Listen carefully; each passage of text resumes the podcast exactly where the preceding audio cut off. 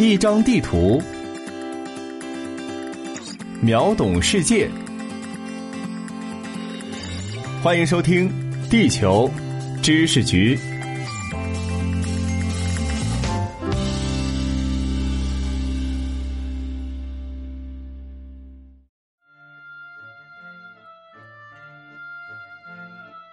大家好，欢迎来到地球知识局，我是零零五号地球观察员长虹。关于法国有一个经久不衰的笑话，法国人只有在外国人和女人的领导下才能打胜仗，但这句话未免太过片面，忽视了二战前法国军事史的辉煌，但也体现了人们对于法国历史上最著名的两位军事家的认知：圣女贞德和拿破仑。如今，拿破仑的出生地科西嘉岛的确是法国的领土，但在历史上，这里一直是相对独立的地区。在拿破仑出生的1769年，法国还没有完全控制这座岛屿。由于科西嘉长期独立于法国本土之外，其语言文化都存在独特性，在政治上关于独立的诉求也从未间断。而今，马克龙对科西嘉的强硬立场，更是让沉寂数年的科西嘉独立运动再次受到全世界的关注。科西嘉岛位于法国东南部的地中海之上，是法国欧洲部分最大的岛屿，同时也是地中海第四大岛。该岛东临亚平宁半岛，语言文化上受意大利影响很深，地理位置上与意大利的萨丁岛非常接近。在历史上，这座岛屿一直保持着相对的独立性，有着岛屿地区的特性，在岛内形成了一套独特的居民文化，也孕育出了科西嘉民族。在欧洲古代史的末期，科西嘉曾属于意大利的热那亚共和国，但热那亚的统治并不稳固。一方面，科西嘉的经济全方位落后于欧陆宗主国，这让岛民不满；另一方面，统治者和原住民的冲突也时有发生。一七二九年，科西嘉人揭竿而起，打响了反抗外来侵略的独立战争。热那亚和科西人的战争打了四十年。这四十年中，在帕斯夸莱·保利的领导下，科西嘉人成立了自己的政府，还有了自己用意大利文撰写的宪法。长达四十年的战争中，眼看反抗势力越来越强大，热那亚人心知肚明，终究是留不住这个岛了。当时七年战争结束不久，法国战败。这让法国对欧洲乃至世界的控制力丧失殆尽。为了东山再起，法国决定在地中海布下一颗棋子。于是，在一七六八年，法国与热那亚协商买下了科西嘉岛。同年，拿破仑出生于此。这时，这座岛屿名义上属于法国，但是直到二十年后，法国才完全将该岛纳入自己的行政体系。期间，与科西嘉人进行了长达六十年的武装斗争。后来又因为战争等原因，科西嘉岛和法国本土若即若离，法国的文化一直很难进入到科西嘉。直到法国已经步入现代化之后，科西嘉岛还是一副原始而蒙昧的景象。经济上，科西嘉岛一直到十九世纪都是只有自给自足的农牧渔业。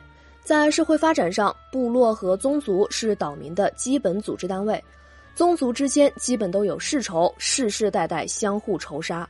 在一八二一年和一八五二年之间，科西嘉岛发生了不少于四千三百起谋杀案。与难以侵入科西嘉岛的法国文化相比，意大利文化却在科西嘉岛上通行。当地有钱人会将孩子送到意大利上学，岛上的法典和其他著作都是由意大利语书写。同时，当地的独立运动也和意大利的一些组织有着关联。随着法国愈加重视在岛上普及法国语言文化。科西嘉岛也逐渐被法国同化，越来越多的青少年懂法语，向往巴黎的生活。此外，法国在当地推行了两项成功的政策：一是加大对当地公务员录用的名额；二是让科西嘉人参与到法国对外殖民扩张当中去。这不仅让科西嘉人意识到抱紧巴黎中央政府大腿确实有利可图，而且加深了两个民族的相互理解。由于科西嘉岛和法国本土的文化迥异，再加上两地之间经济发展水平差异巨大，导致科西嘉的民族独立运动自始至终都没停歇过。矛盾引爆于二十世纪中后期，追求复兴的法国也开始搞核试验，但法国本土并没有进行核爆的空间。两个核试验场地，一个在非洲，一个在太平洋的法属波利尼西亚。远在海外的核试验场避免了本土核辐射问题，但是也激化了法国殖民地人民与宗主国之间的矛盾。在这场矛盾中，科西嘉人也被卷了进去。法国本土居民抱怨殖民地移民占据了他们本来的资源，而殖民地居民也对法国政府的剥削和文化侵略表达不满。这个过程中，科西嘉民族主义被再次唤醒。一九七五年，在武装警察和少数族裔的冲突之中，科西嘉民族主义者参与了暴力对抗，这标志着科西嘉独立运动再次出现。从那时起，民族独立问题成了科西嘉岛的核心政治议题。温和派要求更大的自治权和更高的政治地位，并对科西嘉文化和语言加以保护，而激进派则要求直接独立。在这个背景下，激进的武装反政府组织科西嘉民族解放阵线宣告成立。一九七六年的五四青年节，解放阵线在科西嘉的城镇上引爆了二十一枚炸弹。袭击后的第二天，该组织用双语发布公告，向全世界宣布科西嘉民族解放阵线的存在，并且宣称对前一天的炸弹袭击负责。在公告中，他们提出了六项要求作为他们的活动纲领。一、承认科西嘉人的民族权利；二、撤出所有科西嘉岛上法国殖民主义设施，包括法军和法裔居民；三、建立一个表达科西嘉人诉求的民选政府；四、没收殖民地遗产；五、进行土地改革，摆脱一切形式的剥削；六、让科西嘉人民拥有自觉的权利。武装独立活动进行三年后，该组织遭受到严重的打击。一九七八年，军警在办案过程中发现了科西嘉民族解放阵线的兵工厂，并且顺藤摸瓜抓捕了大量成员。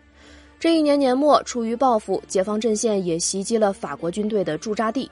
到了次年，解放阵线开始疯狂反扑。从一月到三月初的两个月内，该岛就发生了一百一十五次以上炸弹袭击，但他们所受到的打击也越来越重。随着人员大量损失，该组织已经慢慢显出颓势。一九八八年，法国政府和解放阵线达成停战协议。这个过程中，解放阵线出现分裂，一部分人承认自己已经没有力量再和政府抗衡，停战是最好的办法；还有一部分人坚持要继续抵抗，不成功则成人。科西嘉民族解放阵线自此开始分裂，力量逐渐趋于瓦解。科西嘉独立运动自此不成气候。科西嘉独立运动的衰弱是必然的。由于法国文化的强势，科西嘉本土文化已经丢得差不多了。全岛只有百分之十的人会说科西嘉语，岛上四分之一的人在法国政府部门或者国营单位工作。在经济上，科西嘉岛高度依赖法国；在文化上，也抵挡不了对岸的强势冲击。科西嘉的年轻人似乎再也扛不起独立的大旗了。不过，科西嘉岛对于法国本土的离心力依然十分强大。政治问题的本质是经济问题，岛上的人均生产总值比法国全国平均数低百分之三十，这就导致了科西嘉岛的经济发展必须要靠法国中央政府的书写。很多法国人就认为，维持该岛的开销对于法国人来说是沉重的负担。而且，长期的独立运动也使得法国本土居民感到厌倦。在一项是否该让科西嘉独立的民意调查中，仅有百分之六十的法国人选择否。这说明两岸民众的相互认同感较低。而且，人们发现，直到今天，法国政治家一直没有拿出一个有效解决科西嘉问题的办法。在二零一四年的时候，科西嘉民族解放阵线的一个分部宣布。他们将单方面停止军事行动，并逐渐退出地下活动。两年后，另一个分部也宣布将停止军事行动，以和平方式履行其职责。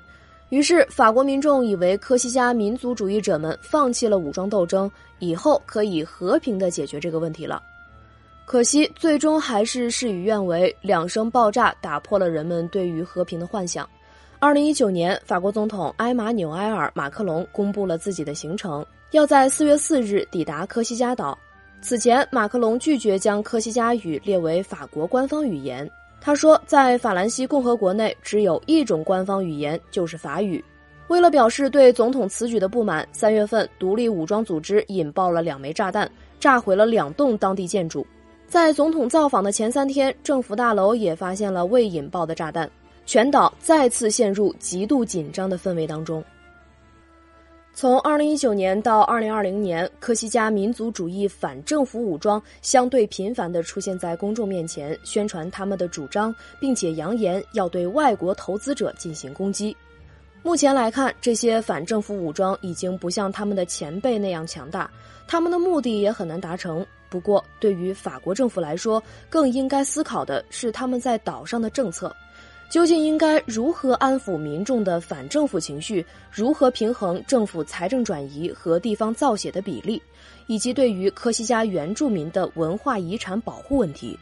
如果这些问题不解决，那么科西嘉岛对于法国来说始终是一块烫手的山芋。以上就是本期节目的全部内容。如果您喜欢，欢迎点赞转发。本节目由喜马拉雅 FM 独家播出，由地球知识局全权制作。感谢您的收听，我是长虹，我们下期再会。